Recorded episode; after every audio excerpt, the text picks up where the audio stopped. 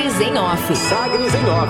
A coluna da Sagres com os bastidores da política. Com Rubens Salomão.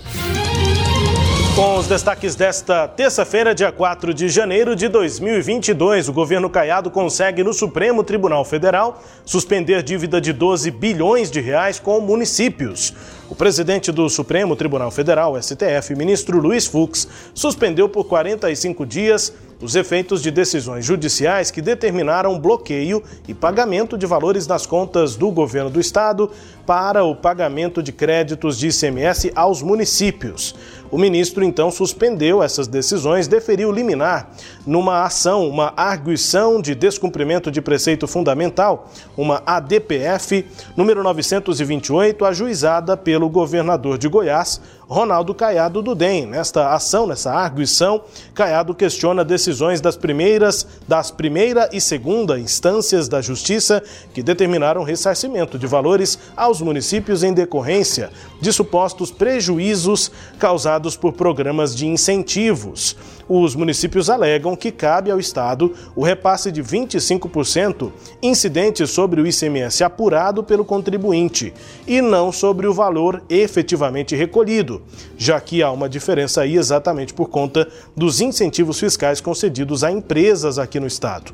Segundo Caiado, nessa ação, a dívida com os prefeitos foi um dos principais motivos para o ingresso de Goiás no regime de recuperação fiscal, o RRF.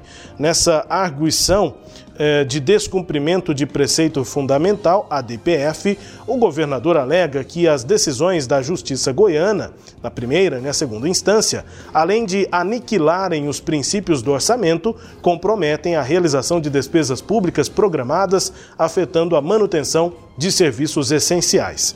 Segundo a decisão do presidente do STF, em razão da discussão sobre o tema de repercussão geral, o Estado tem sim o direito de aguardar a deliberação colegiada do STF sobre a matéria. Portanto, não é uma decisão de Luiz Fux sobre o mérito da ação dos prefeitos que buscam receber 12 bilhões de reais relativos ao ICMS, mas sim uma avaliação por esperar, mantendo o direito do governo de Goiás, esperar, portanto, a deliberação do colegiado, do pleno do Supremo Tribunal Federal sobre essa matéria. E as consequências, a ação proposta pelo governo estadual teve reconhecimento de repercussão geral na corte em setembro e ainda vai ter o mérito incluído na pauta. A ação proposta, na verdade, pelos prefeitos, que recorreram ao STF para garantir esse recebimento. E a decisão do Supremo é de que isso tem repercussão geral, ou seja, o resultado vai afetar o entendimento do tribunal em pedidos semelhantes analisados pela Corte e referentes a outros estados. Cerca de 200 prefeitos goianos contestam a redução no valor repassado sobre incentivos fiscais concedidos pelo Estado a empresas, o que compromete o cumprimento do repasse constitucional de 25%. Os municípios reivindicam o repasse de valores do ICMS que não tem a dedução do crédito concedido para incentivar os negócios. Caso o colegiado dê razão para os prefeitos, o cálculo é de que o Estado teria de repassar cerca de 12 bilhões de reais às cidades pelo valor de ICMS incentivado. Linhas férreas. O Ministério da Infraestrutura estima investimento de 180 bilhões de reais no país graças ao novo marco legal das ferrovias, sancionado no último dia 23 de dezembro, o chamado ProTrilhos. A expectativa é que com esses recursos seja construída uma malha adicional de 15 mil quilômetros de ferrovias privadas no Brasil. Em um balanço da pasta do Ministério, foram apresentados 64 requerimentos ao governo federal, entre eles 60 pedidos para a instalação de linhas férreas e 4 para a instalação de pátios ferroviários, em propostas protocoladas por 22 diferentes empresas e tem 16 unidades da federação como destino, entre elas Goiás.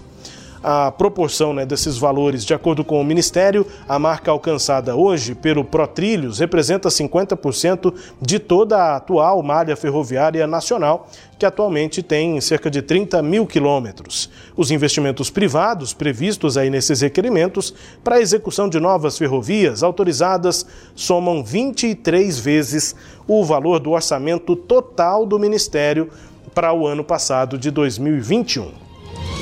E agora o destaque é a violência policial. Goiás está entre os estados que sequer responderam ao jornal Folha de São Paulo sobre informações referentes a desaparecimentos associados a operações de segurança pública. Os casos de sumiços e mortes em decorrência de intervenções policiais triplicaram nos últimos 7 anos no Brasil, segundo o anuário do Fórum Brasileiro de Segurança Pública. O jornal Folha de São Paulo questionou os governos dos 10 estados com mais mortos pela polícia, mas foi ignorado. O jornal Folha foi ignorado por Goiás, Paraná, Sergipe, Rio Grande do Norte e Ceará. Esses estados nem responderam às perguntas do jornal. Rio de Janeiro, Bahia, São Paulo, Pará e Rio Grande do Sul responderam, mas disseram que não têm dados pormenorizados sobre esses casos de desaparecimentos e mortes depois de intervenções policiais. Destaques aqui de hoje da coluna Sagres em Off, em destaque, né? Na primeira notícia aqui, essa ação de prefeitos contra o governo do estado buscando receber 12 bilhões de reais. Agora, portanto, o governo tem um prazo para manter essa dívida suspensa, prazo de 45 dias, até quando, segundo o presidente do Supremo, Luiz Fux, a matéria deve ser analisada pelo colegiado, pelo Pleno do Supremo Tribunal Federal. Análise também de Celeide Alves, entre vários destaques aqui da coluna Sagres em Off, na edição desta terça-feira, dia 4 de janeiro de 2022. Apontando aqui para investimentos privados, né, autorizados aí pelo governo federal nesse novo programa ProTrilhos, 180 bilhões de reais.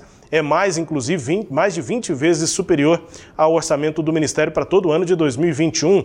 Além, claro, desse destaque aqui, o jornal Folha de São Paulo, que num editorial se manifestou sobre essa violência policial, casos de desaparecimentos e também casos de mortes em decorrência de intervenções policiais.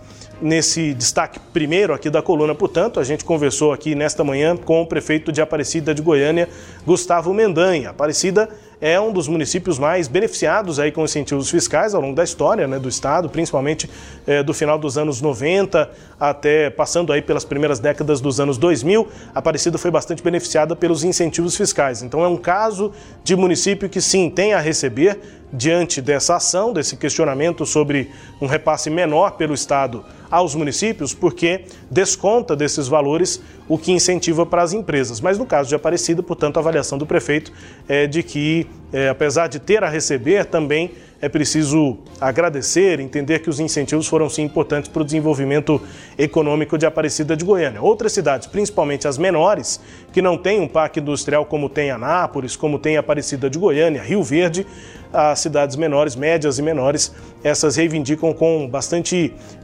intensidade lá no Supremo Tribunal Federal o repasse de um valor muito alto.